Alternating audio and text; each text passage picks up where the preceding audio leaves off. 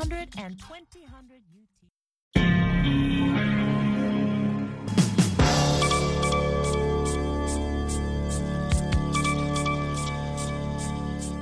Hivi sasa ni saa tatu kamili saa za Afrika Mashariki, saa mbili Afrika ya Kati, hapa Washington saa nane mchana. Zifuatazo habari za dunia, msomaji wako Sandey Shomari. Marekani na Iran Jumatatu zilitekeleza makubaliano ya kubadilishana wafungwa ambayo ilijumuisha kuachilia huru wa Marekani watano ambao serikali ya Marekani inasema walizuiliwa isivyo haki nchini Iran.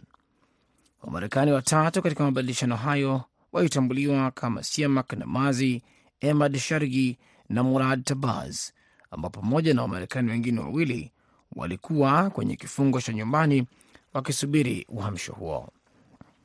Ninashukuru washirika wetu wa ndani na nje ya nchi kwa juhudi zao za kutusaidia kufikia matokeo haya, ikiwa ni pamoja na serikali za Qatar, Oman, Switzerland na Korea Kusini, Rais Joe Biden alisema katika taarifa yake. Maafisa wakuu wa utawala wa Biden waliwaambia wanahabari kwamba utaratibu wa kubadilishana ulihusisha ndege ya Qatar iliyokuwa ikisafiri kutoka Iran hadi Doha ikiwa wa Wamarekani hao watano walioachiliwa huru pamoja na mama yake Namaz na mke wa Tabaz ambaye hapo awali hakuweza kuondoka Iran. Ukraine ilisema Jumatatu hii kuwa Rusia ilitumia ndege 24 zisizo na rubani kushambulia maeneo ya Mikolaiv na Odessa usiku kucha pamoja na kurusha makombora 17 nchini Ukraine. Jeshi la Ukraine limesema limeangusha ndege 18 za Rusia na makombora yote. Ole Kipar, gavana wa mkoa wa Odessa, alisema wilaya ya Ismail ambayo ni makao ya bandari zinazotumika kusafirisha nafaka ilianza kushambuliwa tena na kwamba kituo cha burudani katika jiji la Vilkov kilipigwa, lakini hakuna ripoti za majeruhi. Huko Mikolaiv, gavana wa mkoa huo Vitali Kim alisema vifusi vinavyoanguka vilisababisha moto kwenye jengo moja, wakati wimbi la mlipuko lililoharibu majengo mengine ya karibu. Endelea kusikiliza habari za dunia kutoka idhaa ya Kiswahili ya Sauti ya Amerika, VOA, ikitangaza kutoka Washington DC kupitia 107.5 FM Nairobi, Kenya. Awamu ya pili ya kuondoka kwa wanajeshi wa Umoja wa Afrika kutoka Somalia imeanza, umoja huo ulisema Jumatatu. Kujiondoa huko kunafuatia ratiba ya kukabidhi shughuli za usalama kwa mamlaka ya nchi hiyo ambayo inapambana na washirika wa Alqaida katika eneo la Afrika Mashariki la Al-Shababu ambayo ina makao yake nchini Somalia. Mwaka jana baraza la usalama la Umoja Mataifa kwa kauli moja liliidhinisha ujumbe mpya wa mpito wa Umoja wa Afrika nchini Somalia unaojulikana kama ATMIS kuwasaidia Wasomali hadi majeshi yao yatakapowajibika kikamilifu kwa usalama wa nchi hiyo mwishoni mwa mwaka 2024. Ujumbe huo unalenga kuondoa takriban wanajeshi wapatao elfu tatu zaidi ifikapo mwisho wa mwezi kati ya kikosi cha awali cha wanajeshi 19626 wa AU katika awamu ya kwanza. Baadhi ya wanajeshi elfu mbili wa AU kutoka mataifa mbalimbali mbali wanachama waliondoka Somalia mwezi Juni na kukabidhi kambi sita za uendeshaji. Katibu mkuu wa Umoja wa Mataifa siku ya leo Jumatatu ameanzisha madai kwa Taliban nchini Afghanistan kwa ruhusu wasichana kuendelea na masomo ya sekondari. Hii haikubaliki na ni ukiukaji wa haki za binadamu ambao una uharibifu wa muda mrefu kwa nchi nzima, amesema Antonio Guterres katika mtandao wa X ambao awali ulikuwa ukijulikana kama Twitter. Wasichana hawa wanatakiwa wawe shule, warudisheni shule, aliongeza. Taarifa yake inahusu maadhimisho ya miaka miwili tangu utawala huo upige marufuku elimu kwa wasichana. Taliban ilikamata madaraka kutoka serikali mwaka 2021. Hizo zilikuwa habari za dunia. Muda mfupi ujao utaungana naye Harrison Kamau kwenye kipindi cha Kwa Undani. Kwa heri kwa sasa.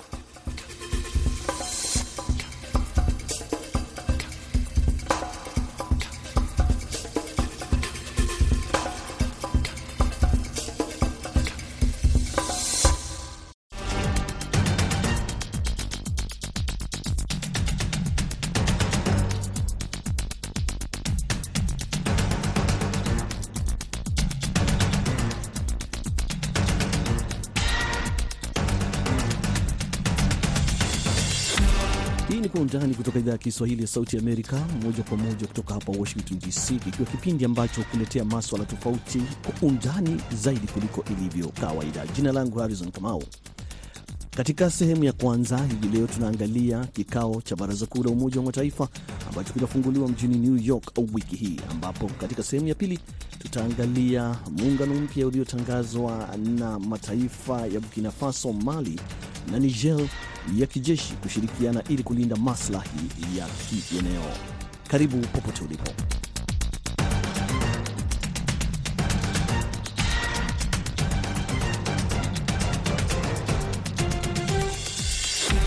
Kabla ya kuangalia hali kwenye mkutano huu wa Baraza Kuu la Umoja wa Mataifa, ni vizuri kujua kwamba ni mkutano wa 78 unaoleta zaidi ya viongozi 140 kutoka kote ulimwenguni, na ni vyema kurudi kidogo kwenye historia na kufahamu kwamba Umoja wa Mataifa ulibuniwa rasmi Oktoba 24 mwaka 1945 baada ya rasimu yake kutiwa saini na China, Ufaransa, Umoja wa Sovieti, Uingereza pamoja na Marekani, miongoni mwa mataifa mengine. Kwa miaka zaidi ya 77 sasa, umoja huo umeendelea kujitahidi kudumisha amani ya kimataifa na usalama, kutoa huduma za kibinadamu kwa wale wanaohitaji, kulinda haki za binadamu pamoja na kulinda haki za kimataifa. Katika miaka ya karibuni, Umoja wa Mataifa umejihusisha na swala ambalo mwanzoni halikuwepo na ni la mabadiliko ya hali ya hewa. Umoja wa Mataifa una mashirika mengi ndani yake, lile kuu likiwa baraza kuu la umoja huo. Mengine kama vile baraka, uh, baraza kuu la usalama, mahakama ya kimataifa, baraza kuu la kiuchumi na kijamii, miongoni mwa mengine, ikishirikiana jumla ya wanachama 193 kila mwaka. Wakati wa kikao cha baraza kuu la Umoja wa Mataifa ambacho pia kinajulikana kama UNGA, azimio linalozingatiwa ndani ya mwaka huo hutangazwa. Kwa mfano, mwaka jana wakati wa kikao cha 77 kauli mbiu ilikuwa ni ushirikiano wa kimataifa pamoja na mpangilio unaoheshimu sheria za kimataifa. Ili kufahamu zaidi hali ilivyo, tunaungana naye Profesa David Monda ambaye ni mhariri kutoka chuo kikuu cha New York na pia mchambuzi wa maswala ya kisiasa, siasa za kimataifa. Yeye yupo kwenye nafasi nzuri kutokana na kwamba mkutano huo unafanyikia karibu naye. Profesa, mwanzo kabisa, nini matarajio yako kutokana na hotuba za viongozi kutoka Afrika wakati wa kikao hicho? Mimi nadhani uh, miswada ni mingi, lakini uh, yatakayoangaziwa ni uh, miundombinu au kuboresha miundombinu ya kiuchumi. Uh, Afrika kwa wakati huu inabanwa sana kwa kudorora kwa uchumi wa wa dunia kwa sababu ya vita vya Ukraine, kwa sababu ya uh, kudorora kwa dhamani ya sarafu za Kiafrika pia kwa ujumla, na pia uh, hali ya usalama kwenye mataifa mengi Afrika imeendelea kudorora. Tumeona eh, wanajeshi wakishikilia usukani kwa mataifa mengine. Kwa hivyo suala la uchumi litakuwa suala muhimu. La pili ni uh, sili suala la mabadiliko ya tabia nchi. Eh, kulikuwa na ile kungamano la uh, uh, Umoja wa Mataifa, kungamano la Africa Climate um, Conference kule Nairobi uh, ambapo eh, azimio la Nairobi lilitolewa, yani Nairobi Declaration eh, kwenye Africa Climate Summit. Kwa hivyo mabadiliko ya tabia, tabia nchi nafikiria yatakuwa ya pili, na ya tatu nafikiria kwa ujumla ni eh, kubadilisha miundombinu ya eh, ya kungamano hizi za kimataifa ili ieneze demokrasia. Kwenye barua ya Juni 20 mwaka huu, rais wa UNGA Denis Fancia alifahamisha mataifa wanachama kwamba kauli mbiu ya mwaka huu wakati wa kikao hicho uh, cha 78 itakuwa kujenga tena imani na kurejesha umoja wa kitaifa, lengo likiwa ni kuharakisha hatua kuhusu malengo ya 2030. Basi mkutano wa mwaka huu unafanyika hali ya taharuki ikiwa imepanda sana kati ya Rusia na mataifa ya magharibi kutokana na uvamizi wake wa Ukraine. Misaada ya kijeshi imeendelea kutolewa kwa Ukraine wakati Russia ikihusisha vikwazo au vikwa, uh, ikisusia vikao muhimu vya kimataifa kama ule mkutano wa G20 uliofanyikia India hivi karibuni, ambapo Rais Vladimir Putin hakufika na kupelekea rais wa Marekani Joe Biden kusema kwamba watakutana tu kwa namna moja au nyingine wakati mwingine. Basi wiki iliyopita Putin amefanya kikao na kiongozi wa Korea Kaskazini Kim Jong Un, ambapo mataifa ya magharibi ikiwemo Marekani, yamesema kwamba kuna uwezekano wa mataifa hayo kuwa na ushirikiano wa kisiasa wa kijeshi. Basi kuhusu Russia na ushawishi wake kwenye mkutano huu wa Umoja wa Mataifa, Profesa Monda hapa nao anasemaje? Tunajua uh, Urusi ina kura ya turufu kwenye Baraza ya Usalama, kwa hivyo ina ushawishi mkubwa. Uh, Urusi ina zana nyingi tu za nuclear uh, kwa hivyo ni taifa muhimu, na pia Urusi ipo kwenye mvutano na vita uh, kwenye taifa la Ukraine. Kwa hivyo hilo litakuwa uh, jambo kubwa kwenye kongamano hili. Tukiangazia upande wa Uchina, Uchina una ushindani mkubwa sana na Marekani, lakini pia una ushirikiano uh, na Marekani kwa nyanja za uchumi lakini pia una ushindani na Marekani kwa nyanja za teknolojia na pia uh, nafsi za uh, usalama kote duniani. Kwa hivyo uh, Uchina pia ina ile kura ya turufu kwenye baraza baraza usalama, na hilo litakuwa uh, jambo kubwa ambalo nafikiria litaangaziwa. Munda, kuna suala la Ufaransa kukataliwa na baadhi ya mataifa kufuatia mapinduzi kama yale ya Niger Mali na Burkina Faso hivi karibuni, tumeona pia Gabon. Sasa kwenye mkutano wa Baraza Kuu la Umoja wa Mataifa, unaona kama Ufaransa itatumia jukwaa hilo kivipi? Nafikiria Ufaransa itachukua nafasi hii kujieleza uh, kwenye Umoja wa Mataifa. Uh, tunajua Ufaransa imekuwa na ushawishi mkubwa kwenye uh, zile to, uh, taifa ambazo zilikuwa chini ya uongozi wake wa kikoloni. Uh, mataifa mengi ya Afrika Magharibi ambayo bado wakati huu zina utamaduni na zinaongea lugha ya Kifaransa, lakini pia tusahau ya kwamba uh, hili janga la mapinduzi pia limefika kwenye taifa la Gabon yaani Afrika ya Kati eh, na mataifa mengi ya kanda hiyo Afrika ya Kati pia yanahofia ya kwamba mapinduzi ya kijeshi huenda yakaingia kwenye siasa za mataifa hayo kama vile ilivyoingia kwenye mataifa ya ya, ya Kifaransa uh, ya Afrika Magharibi. Kwa hivyo ina, inaendelea ku, kueneza ushawishi wake eh, kwenye mataifa kama Mali, kama Chad, kama Niger Uh, na kama kule Guinea. Kuna suala ambalo uliliguzia pale mwanzoni la mabadiliko ya hali ya hewa na limekuwa ni suala nyeti katika kila mkutano wa kimataifa. Hivi karibuni umefanyika mkutano wa hali ya hewa kule Nairobi, lakini ikaonekana kama suala kubwa liligeuka likawa ni mambo ya fedha, ufadhili na mambo kama hayo. Je, uh, nini tutarajie tofauti katika kikao hichi ambacho ni cha Umoja wa Mataifa ifikapo kwenye suala la mabadiliko ya hali ya hewa na hasa kwenye mataifa maskini ambayo kwa kweli hayachafui uh, uh, hali ya hewa kama mataifa matajiri. Itakuwa jambo muhimu kwa viongozi wa Afrika na wale wanadiplomasia wa Umoja wa Mataifa kujaribu kuangazia zaidi suluhu.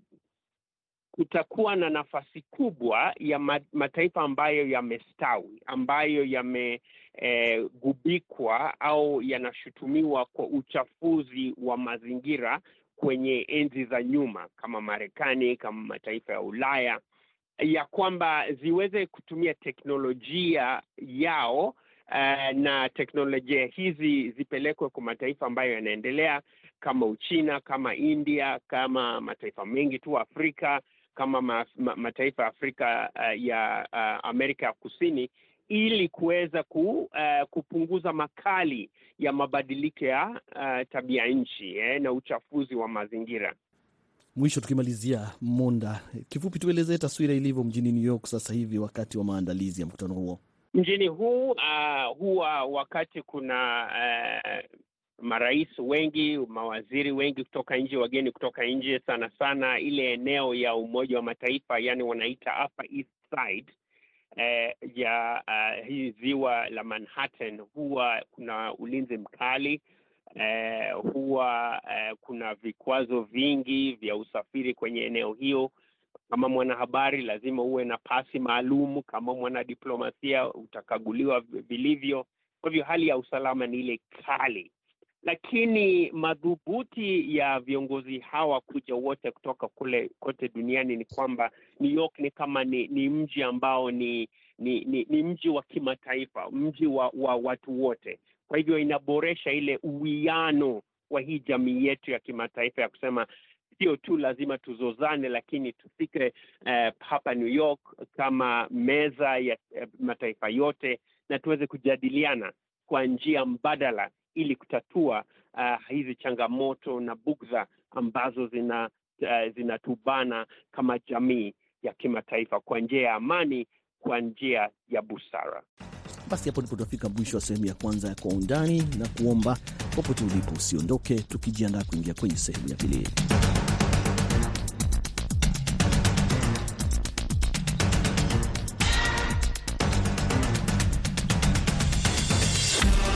Unaendelea kusikiliza Kwa Undani kutoka idhaa ya Kiswahili ya Sauti Amerika. Jina langu Harrison Kamau. Karibu kwenye sehemu ya pili, ambapo viongozi wa kijeshi wa Mali, Burkina Faso na Niger wametia saini makubaliano ya ushirikiano wa kiulinzi, wakisema kwamba utasaidia kuimarisha usalama kwenye ukanda wa Sahel pamoja na kulinda maslahi yao, wakati hali ya taharuki ikiendelea kushuhudiwa kwenye ukanda mzima. Ili kufahamu kwa undani kuhusu hilo, nampisha mwenzangu BMJ Muridhi. Asante uh, sana mwenzangu Harrison Kamau. Viongozi wa kijeshi wa Mali, Burkina Faso na Niger Jumamosi walitia saini makubaliano ya ulinzi wa pande zote. Ujumbe wa mawaziri kutoka nchi hizo tatu za Sahel ulitangaza katika mji mkuu wa Mali, Bamako. Les parties contractantes s'engagent à lutter contre le terrorisme sous toutes ses formes. Mkataba wa Liptako Guma unaanzisha muungano wa nchi za Sahel zinazojulikana kama AES. Kiongozi wa kijeshi wa Mali Asimi Goita aliandika kwenye mtandao wa X ambao awali ulijulikana kama Twitter. Lengo ni kuanzisha muundo wa ulinzi wa pamoja na usaidizi wa pande zote kwa faida ya watu wote, aliandika. Eneo la Liptako Guma ambapo mpaka wa Mali, Burkina Faso na Niger hukutana limeharibiwa na wanajihadi katika miaka ya hivi karibuni. Mkataba huo uliotiwa saini Jumamosi unawafunga wote waliotia saini kusaidiana, ikiwa ni pamoja na kijeshi, iwapo kutatokea shambulio dhidi ya yeyote kati yao. Pia unazileta pamoja nchi hizo tatu katika kushirikiana kuzuia au kusuluhisha maswala ya uasi wa kutumia silaha.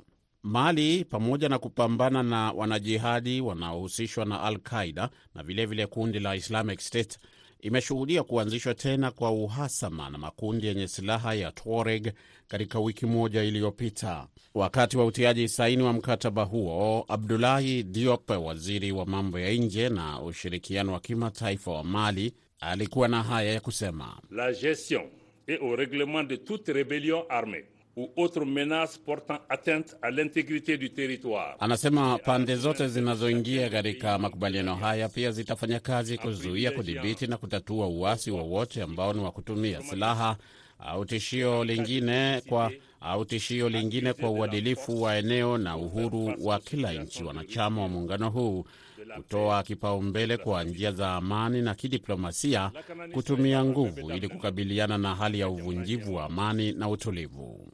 Baadaye kidogo tutaungana na mchambuzi wa maswala ya siasa za kimataifa akiwa nchini Tanzania. Nitakueleza ni nani punde tu nitakapompata kwenye laini ya simu. Lakini kabla ya hapo ni kwamba wakati hayo yakiendelea, e, wakati utiaji saini huo ukiendelea, maelfu ya watu nchini Niger walivamia kambi moja ya jeshi la Ufaransa eh, siku ya Jumamosi, wakati yakiwa ni maandamano ya tatu kama hayo ndani ya wiki kama hizo, baada ya rais wa Ufaransa Emmanuel Macron kusema kuwa balozi waliyekuwa wakimtaka kuondoka anazuiliwa mateka. Maandamano hayo yalianza wiki mbili zilizopita wakati maelfu ya watu ambao walikuwa wamekusanyika pamoja nje ya kambi na kutaka wanajeshi wake pamoja na balozi wa Ufaransa kuondoka katika taifa hilo, mamia wakisalia tangu wakati huo wakiapa kwamba wataliondoa lango lililopo mbele ya kambi hiyo hadi pale matakwa yao yatakapotimizwa. Lakini baada ya kauli hiyo ya rais Macron, huyu hapa Isaka Oumaru akizungumza Jumamosi kuhusiana na hali hiyo. Anasema balozi wa Ufaransa hashikiliwi na Waniger. Balozi huyo anashikiliwa kwa hiari yake mwenyewe, kwa sababu mamlaka ya Niger yalimtaka balozi huyo kuondoka na kumtangaza kuwa mtu asiyefaa kuondoka katika nchi yetu. Kwa hivyo balozi wa Ufaransa nchini Niger si balozi tena, anachukuliwa kuwa ni mhamiaji asiye na kibali. Hivyo wasipoondoka Niger itakuwa ni kwa hiari yao, na tunajua Emmanuel Macron atatafuta kisingizio cha vita ili kuvamia nchi yetu. Emmanuel Macron lazima aelewe kwamba watu wa Niger wanathamiria. Lazima aelewe kwamba tumeelewa mchezo wao na hatutaingia kwenye mtego wao. Katika eneo hilo makundi kadhaa yalianzisha uasi hapo mwaka elfu mbili kumi na mbili kabla ya kutia saini makubaliano ya amani na serikali mwaka elfu mbili kumi na tano lakini makubaliano hayo sasa kwa ujumla yanachukuliwa kuwa hayajafanikiwa. Nam msikilizaji, kama nilivyokuahidi ni kwamba tunaungana sasa na Profesa Nasoro Kitunda kutoka Dar es Salaam, Tanzania. Profesa, umefuatilia hayo ambayo tumekuwa tukiyazungumza, lakini kwanza nipate tu tathmini yako, manake nini kwa nchi hizi tatu kuunda ushirikiano kama huo? Uh, nafikiri imekuwa ni ni ni hitaji la muda mrefu, na hasa ukifuatilia historia ya Afrika E, viongozi wa Afrika mara baada ya uhuru walikuwa na huo mwelekeo wa kutaka kuungana na hasa katika maeneo ya uchumi, lakini hata maeneo ya kijeshi na usalama, ulinzi wa usalama katika bara la Afrika. Sasa hichi kimekuja kujitokeza hasa kwa nchi hizo tatu ambazo zimesaini e, makubaliano hayo ya ku, kuwa pamoja na kushirikiana pamoja hasa katika maeneo hayo ya usalama E, na maeneo hata maeneo ya kiuchumi, kwa sababu ukitizama e, nchi hizi zote zimepitia mapinduzi ya kijeshi, na ukiwasikiliza viongozi wake wanazungumza lugha hiyo ya kimapinduzi, lugha ya kutaka nchi za Kiafrika zijitegemee zenyewe, zifanye mambo yake yenyewe bila kushindikizwa au kuamuliwa mambo hayo na na nchi nyingine ambazo haswa zinatajwa nchi za magharibi na nchi za za kibeberu hizo ambazo zina muda mwingi zimekuwa zikitumia e, fursa zake za kiuchumi na mabavu yake kuweza kuziamulia nchi za Afrika nini cha kufanya e, katika masuala ya ulinzi, lakini hata masuala ya kiuchumi. Na hii ni jambo liko wazi kabisa, mazao yetu yanaamuliwa na bei za hawa wakubwa kutoka nje. Kwa hiyo kinachoonekana hapo kama nilivyosema ni, ni, ni takwa la kihistoria, kwa sababu historia ina mtindo wa kujirudia hicho wanachokifanya hawa sio kitu kipya, kwa sababu ndicho ambacho e, tunaweza tukakiona katika zile jumuiya za kikanda e, kama jumuiya ya Afrika Mashariki au kama jumuiya ya umoja wa watu wa kiuchumi wa, wa, wa ECOWAS. Unaweza ukaitizama hasa katika katika muktadha huo, katika eneo hilo ambalo lina lina mwelekeo kwamba nchi nchi nchi hizi wanachama katika umoja wa Afrika Magharibi zinakutana na wana wanakaa pamoja kwa maana ya kulindana, lakini pia kuwa na umoja wa kiuchumi na kunufaisha rasilimali zao. Sasa kabisa. Uh, lakini sasa kwa wale ambao labda wanauliza, je, ECOWAS kama ulivyotaja hapo sasa inasimama wapi kuhusu suala kama hili? Kwa sababu kuna mambo ambayo ni kuhusu miungano ambayo huenda yakapitana hapo eh, ikawa kwamba yale ambayo nchi hizi zinajaribu kufanya labda yangeshughulikiwa pale kwenye ECOWAS. Lakini muhimu zaidi, wakati ukijibu swali hilo, kuna suala limeibuka hapo wakieleza kwamba e, pia e, kwa sababu ya ushirikiano huo wa kiusalama e, itakuwa ni kwamba kama nchi moja itashambuliwa basi wame, zimeshambuliwa zote tatu. Ni kama ambavyo tumeona mfano wa kule katika ushirika wa NATO hii itakuwa na uwiano wowote na vilevile vile, kwa sababu hili ni swali langu la mwisho kwako, uh, unaweza pia kujumuisha na haya kuhusu, je, hii ina maana gani kwa utawala wa kidemokrasia? Je, eh, hatua hii ina umuhimu kwa utawala wa kidemokrasia au itaendelea kudhoofisha wale ambao wanaangalia kutoka darubini hiyo ya demokrasia eh, ikilinganishwa na utawala wa kijeshi? Nikijibu suala lako la kwanza, makubaliano haya yanaonyesha au yanatoa ishara kwamba ECOWAS haijafanya vya kutosha katika ukanda huu wa Afrika Magharibi, na ECOWAS wanapaswa kujitathmini, kwa sababu kama umoja huu ulikuwepo e, na kwa nini nchi hizi zinaamua kutafuta namna nyingine? Maana yake kwamba kilichopo akijitoshelezi hasa katika kutetea nchi hizo zilizopo hasa katika maeneo hayo. na umetizama ma, ma, mapinduzi kadhaa ECOWAS ikiwa imetishia hata kuivamia Niger.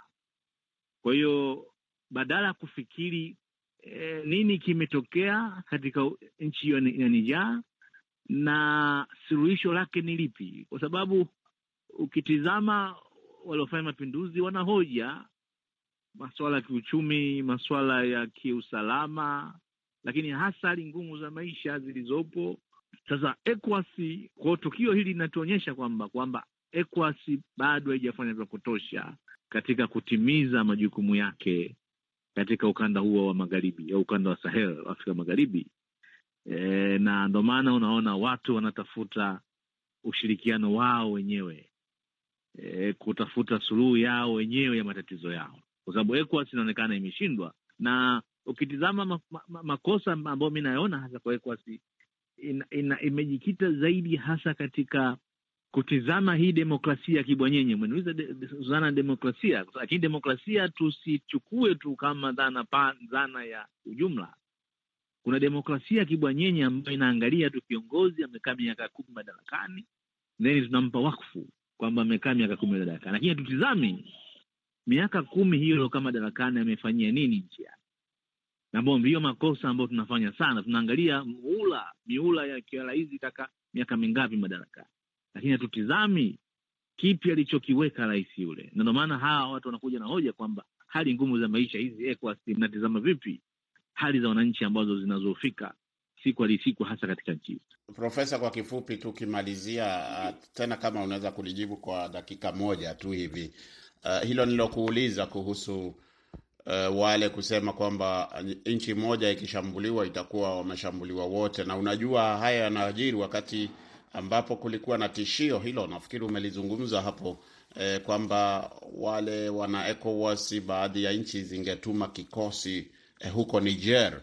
Eh, sijui hili litakuwa na uhusiano wowote eh, tukimalizia. Na, na, na ni kweli kwa sababu nilivyosema, hawa ni watoto wa, wa, wa, wa mama wa kambo, wameona kabisa kwamba muktadha unaonyesha hawapendwi hasa katika eh, maeneo yao, ndio maana wameungana na wakasema utakimgusa mmoja umemgusa, na ndio hata hata nadhani nguzo ya ECOWAS kwamba ilikuwa ni hiyo, unapomgusa mwanachama mmoja basi umegusa ECOWAS nzima. Sasa hii it, ita, ita, italeta changamoto zaidi hasa kwa ECOWAS ambazo nchi hizi pia ambazo zilikuwa kama wanachama katika nchi hiyo katika jumuiya hiyo ya ECOWAS. Huko Mali, wanajeshi waliwaondoa wanajeshi wa Ufaransa wanaopinga jihadi hapo mwaka elfu mbili ishirini na mbili na ujumbe wa Umoja wa Mataifa wa kulinda amani MINUSMA mwaka elfu mbili ishirini na tatu. Wanajeshi wa Ufaransa pia wamefurushwa kutoka Burkina Faso, wakati eh, viongozi wa mapinduzi wa Niger wamekataa mikataba kadhaa ya ushirikiano wa kijeshi na Ufaransa. Nikirejea kwako Nasoro Kitunda, sijui unaonaje nafasi ya Ufaransa hasa kwa sababu imekuwa ikitajwa sana katika maswala mbalimbali katika eneo hilo, hasa wakati huu ambapo kuna misukosuko. Nafasi yake ni ipi ukiangazia uh, kwa muktadha kama ulivyosema wa haya makubaliano ambayo yametiwa saini Jumamosi? E, tishio hilo la Ufaransa e, kutaka ku kujitoa katika nchi hizo, lakini pia ku, kuzipa vikwazo. E, kwa hiyo hiyo nadhani inaweza ikaimarisha nchi hizo kuwa na na umoja wake, na hata katika masuala ya kiuchumi inaweza ikawa zikanufaika baina ya nchi hizo, kwa sababu bidhaa ambazo zinatoka Mali zinaweza zikaenda Niger, zinaweza zika Niger zikaenda Mali kutokana na hali iliyopo sasa hivi. Ni kushukuru sana Profesa Nasoro Kitunda kuzungumza na Sauti ya Amerika kwa leo. Shukran sana ndugu Profesa Nasoro Kitunda, msikilizaji, ni mchambuzi wa siasa, amejiunga nasi moja kwa moja kutoka Dar es Salaam, Tanzania. Kwako Harrison Kamau. Asante sana mwenzangu BMJ Mridhi kwa taarifa hizo. Basi hapo ndipo tunafika mwisho wa Kwa Undani hivi leo kutoka hapa Washington DC. Kwa niaba wote waliofanikisha kipindi cha leo, wakiwemo wageni wetu, jina langu ni Harrison Kamau. Hadi wakati mwingine, kwa heri ya kuonana.